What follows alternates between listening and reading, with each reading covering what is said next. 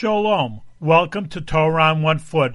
My name is Rabbi Nachman Simon, and today we're learning that Yaakov had to confront his mean brother Esav, who really wanted to kill him, but he he met him with three things, and this is a lesson for all of us.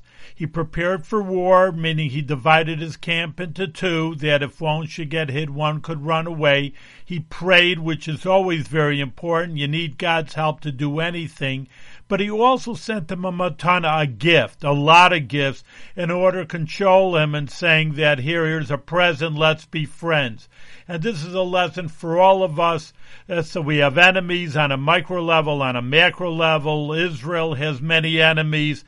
And this is the way to do it. You have to prepare for war. You surely have to pray to Hashem for help, but you also give them gifts and show them that you can be friendly. And that's the way to make peace. So thank you very much for listening to Torah on One Foot.